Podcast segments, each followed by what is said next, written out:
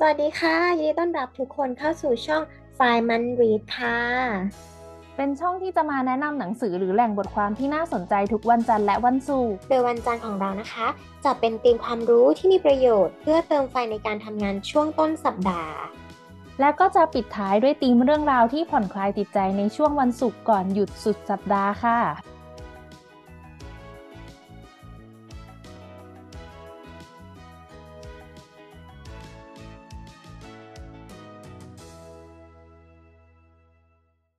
สวัสดีค่ะยินดีต้อนรับคุณผู้ฟังเข้าสู่ช่องFri-Mon Read อีกแล้วนะคะกับเช้าวันจันทร์ค่ะวันนี้เป็นวีคสิ้นเดือนแล้วนะคะของเดือนกุมภาพันธ์ค่ะในธีมความสุขความรักชีวิตค่ะวันนี้วันจันทร์สุดท้ายเรามีFri-Monตามอ่าน อี พี ศูนย์เจ็ด มาฝากนะคะเป็นเอ่อของจุ๊บแจงที่เอาแหล่งอื่นมาฝากคุณผู้ฟังค่ะขอยินดีต้อนรับจุ๊บแจงค่ะสวัสดีค่ะเย้ เปิดค่ะเปิดตาบวมอะไรอย่างเงี้ยเราจะต้องแบบคึกคืนมาแบบ energy เราพูดคุณผู้ฟังจะได้ตื่นก็วันนี้นะคะนี่มียี่สิบแปดวันอุ๊ยก็คือสิ้นเดือนเร็วมากนะยี่สิบแปดวันเองก็คือแป๊บนึงพอหมดมกราปุ๊บแป๊บเดียวเงินเดือนออกอีกแล้วก็วันนี้นะคะFri-Monตามอ่านเอพิโซดที่เจ็ดวันนี้ตุ๊กแจงก็จะเอาเพจที่เป็น เอฟ ซี ตามมานานอีกเช่นกันนะคะชื่อเพจหนุ่มเมืองจันทร์ค่ะเพราะเราเป็น เอฟ ซี ของพี่หนุ่มเมืองจันทร์ชอบตามอ่านที่เขาเขียนหนังสือฟาสต์ฟู้ดธุรกิจคือไม่ได้มีทุกเล่มหรอกแต่ก็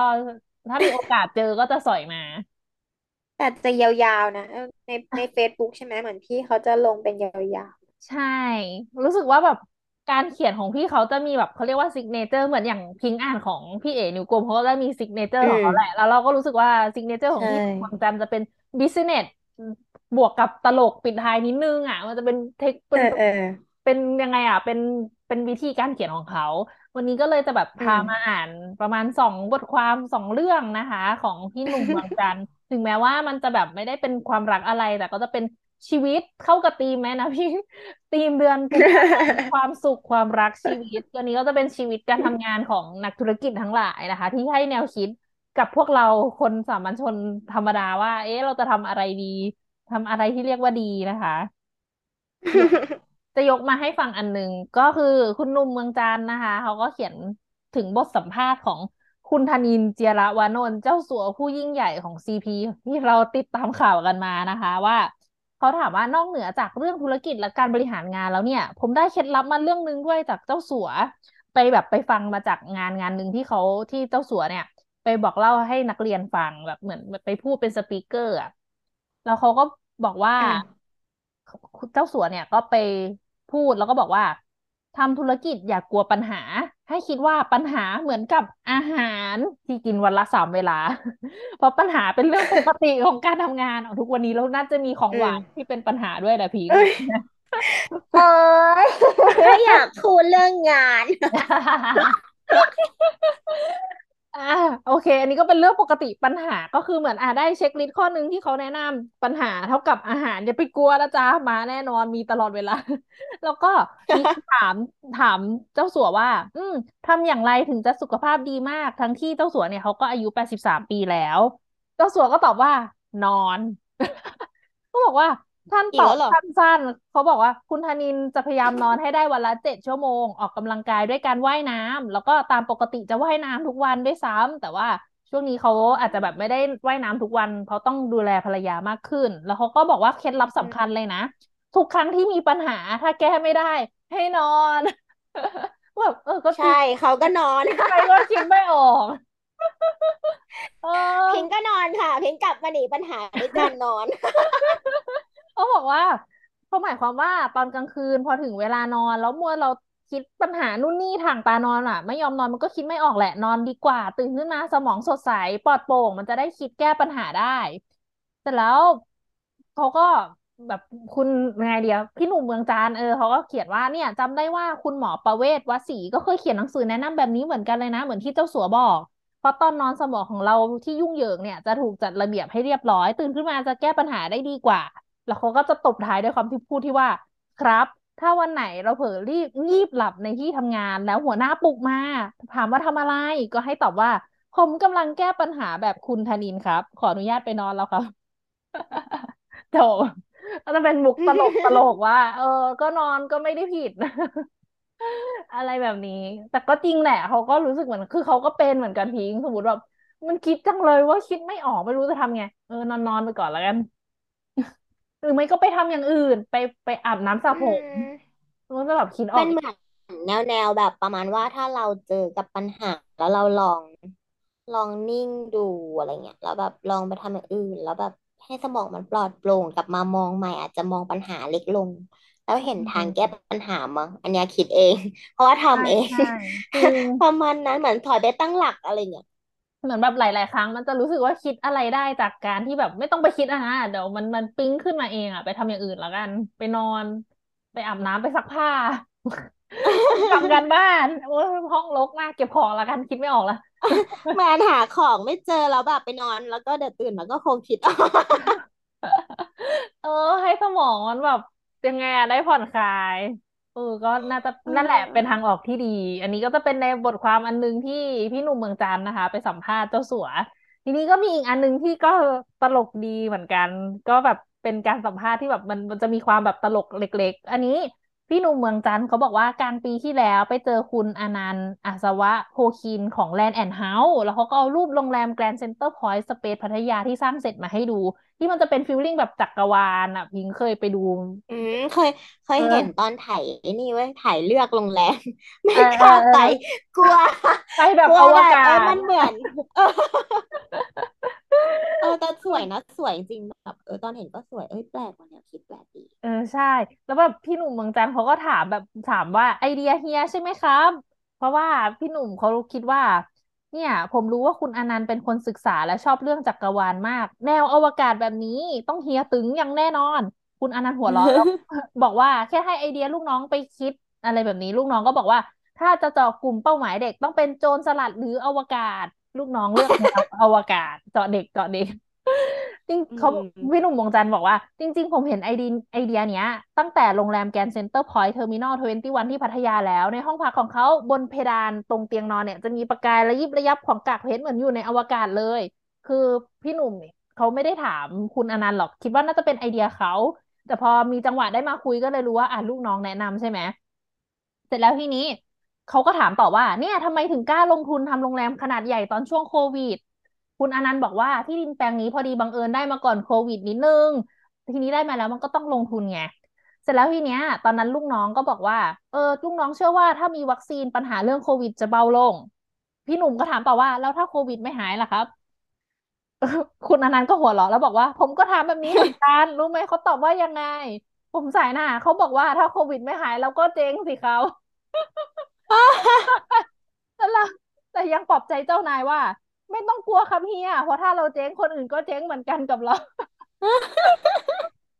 โอ้ยตาย เออฮาวอ่ะแต่เขาก็ทำออกมาไงยิ้มเป็นคำปลอบใจเอที่ดีมากอ เลย เสร็จแล้ว แล้ว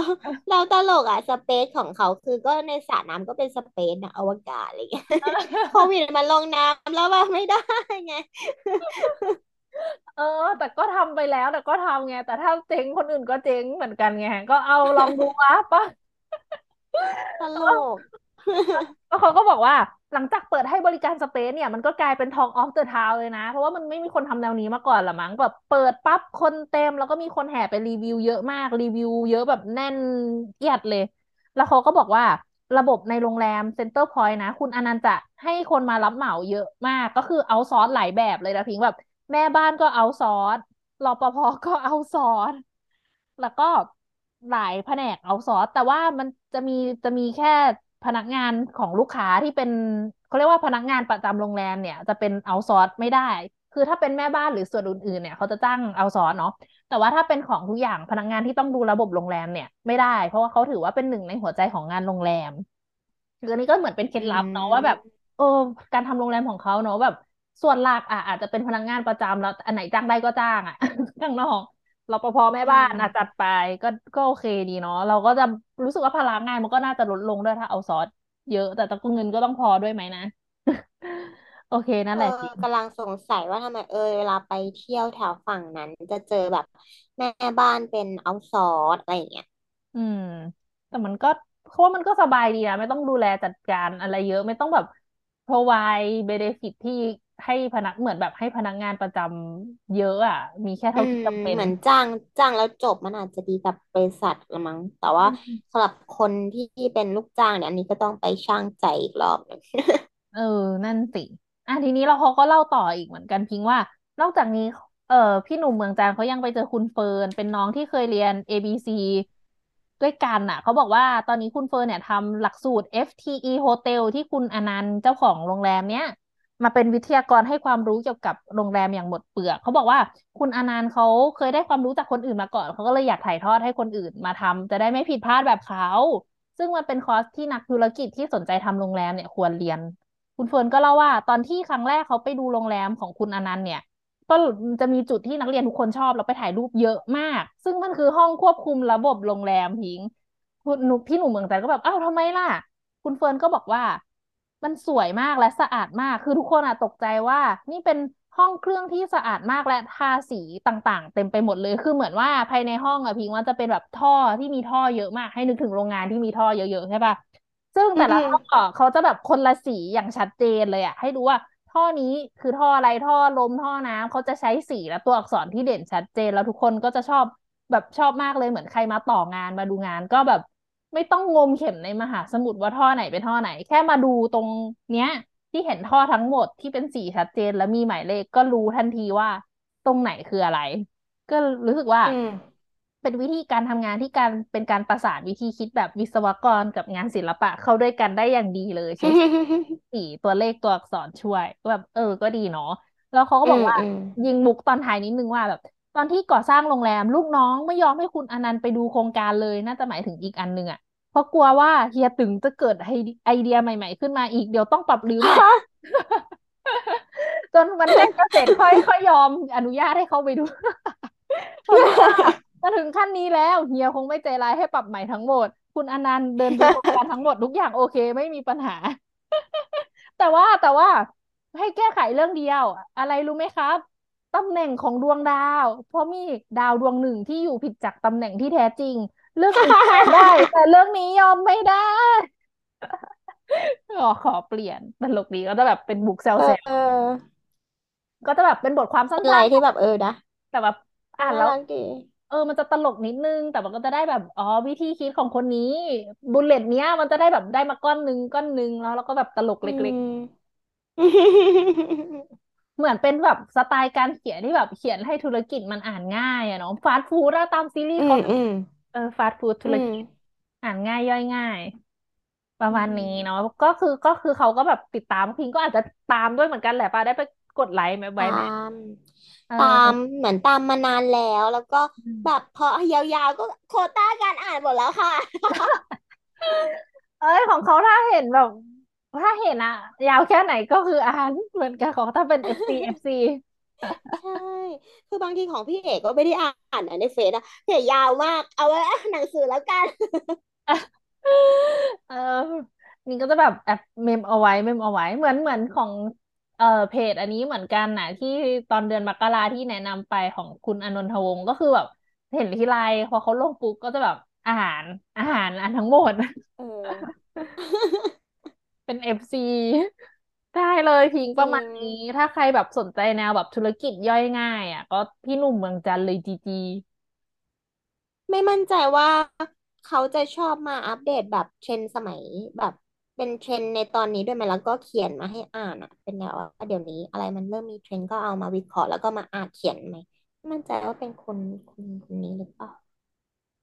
อืมส่วนใหญ่พี่หนุ่มเมืองจันทร์น่าจะเป็นแนวแบบถอดบทสัมภาษณ์อ่ะ แต่ถ้าสมมติคนที่สัมภาษณ์เขาแบบอัพอัพตามเทรนด์อะไรอย่างเงี้ยเราก็จะได้เทรนด์จากบทสัมภาษณ์นั้นๆอยู่แล้วตามเยอะแล้วก็แบบ เอ๊ะ พอดี คือตามแบบพวกพี่โตมอนสุปรีชาอะไรอย่างเงี้ยแล้วแบบก็ อืมอืมเอก็ตามอเยอะเหมือนกัน เพราะว่าเป็นนักเขียนแบบเขาเป็นระดับผู้จัดการผู้บริหารแล้วไงคุณหนุ่มเมืองจันทร์ใช่ไหมล่ะก็เราก็ตามเขามานานแล้วเหมือนกันนะเออก็เลยแบบจว่า ริงอ๋อมีจ่าเล่มเนี้ยที่เขาขึ้นปก ฉันก็มีของเขาหนึ่งเล่ม ไม่เหมือนกัน นี่ก็จำไม่ได้เหมือนกันว่าไปรู้จักพี่เขาหรือหนังสือเขาตั้งแต่ตอนไหนก็คือนึกไม่ออก รู้ตัวอีกทีก็คือมีหลายเล่มแล้ว สมัยก่อนที่ร้านร้านหนังสือพวกนายอิน หรือว่าอะไรที่ไปเดินอ่ะ เขาอ่ะ มีหนุ่มเมืองจันทร์อ่ะติดติดอันดับแรกๆที่แบบเป็นหนังสือที่เยอะเป็นเชลฟ์อ่ะแบบเออมีมีแฟนคลับเยอะน่าจะมีแฟนคลับเยอะแล้วก็ซีรีส์หนังสือเขาก็จะเยอะด้วยอะไรเงี้ยเออเออเขาอ่ะเป็นคนที่แบบชอบเดินสำรวจตลาดอ่ะ เอก็แบบว่าอ ดูทุกชั้นที่มันมีขายอะไรเงี้ยแล้วดูว่าใครเขียนแล้วก็ดูว่าเขียวเกี่ยวกับอะไรอะไรเงี้ยก็จะเป็นแบบแนวแบบว่าจำได้ว่าคนเนี้ยอยู่ในสายตามานะอะไรเงี้ยก็เลยเออรู้จักมาเหมือนกัน น่าจะเคยมีหนังสือเขานะแต่แบบ น่าจะไม่ได้เป็น เอฟ ซี ขนาดถือทุกเล่มแต่ว่าเคยเคยผ่านแล้วก็รู้สึกว่าเขาดังเหมือนกันนะ ในแบบในในลักษณะเขาเป็นนักเขียนอะไรเงี้ยอืมก็คนอื่นก็น่ารู้จักแต่ประวัติเขาก็เป็นอันนี้นะเป็นผู้จัดการหรือเป็นอะไรวะเออซีซีโออะไรวะเมื่อกี้อืมเป็นเป็นเอออยู่กันมานานมากแล้วแหละ ใช่เขาเขียนมานานมากแล้วด้วยแหละ แต่ไม่รู้ตั้งแต่เมื่อไหร่อย่างที่บอก ไม่ออกนึกไม่ออก จริงแบบตอนนี้คือเขาเป็นแบบเอ่อระดับผู้บริหารมีบทสัมภาษณ์เยอะแยะเลยนะคะ ถ้าจะหาอ่านเกี่ยวกับคุณหนุ่มเมืองจันทร์นะคะ ก็มีชื่อจริงบอกไว้บอกมีสัมภาษณ์หนังสือสัมภาษณ์ลูกสาว อันนี้คือหาเบื้องต้นมา โอเค วันนี้นะคะก็เป็นไฟล์มันตามอ่านนะคะ จากจุ๊บแจงในวันจันทร์สุดท้ายของเดือนกุมภาพันธ์แล้วค่ะ เดือนนี้ก็คือจะสั้นกว่าเดือนที่แล้วนิดนึงในขณะที่เดือนที่แล้วยาวมากจนทุกคนบ่นว่าทำไมยาวจัง โอเค วันนี้พิงกับจุ๊บแจงนะคะ ไปก่อนค่ะ เดี๋ยว เดือนหน้าเรามีธีมใหม่ของเดือนมีนานะคะ จะเป็นแนวองค์กรแล้วก็แนวฟาเจลบรกอัพค่ะ แนวอกหักแตกสลาย โอเค เดี๋ยวมาดูกันว่า เออเดี๋ยวเดือนหน้าเรามีเรื่องไหนมาฝากกันบ้างนะคะ รอติดตามโรดแมพของเราน่าจะออกประมาณต้นเดือนละค่ะ โอเคสำหรับวันนี้นะคะ พิงกับจุ๊บแจงก็ขอลาคุณผู้ฟังไปทำงานก่อนแล้วค่ะ บ๊ายบายบายบายค่ะ หากเพื่อนๆชอบเนื้อหาที่เราอ่านและนำมาเล่าให้ฟัง อย่าลืมกดปุ่ม ซับสไครบ์ กดไลค์แล้วก็กระดิ่งแจ้งเตือนด้วยนะคะ นอกจากนี้ยังสามารถติดตามพวกเราได้ที่ Twitter Fri-Mon Read เพจ Facebook Fri-Mon Read และพอดแคสต์ช่องทางต่างๆ ตามลิงก์ด้านล่างเลยนะคะ ขอบคุณที่ติดตามค่ะ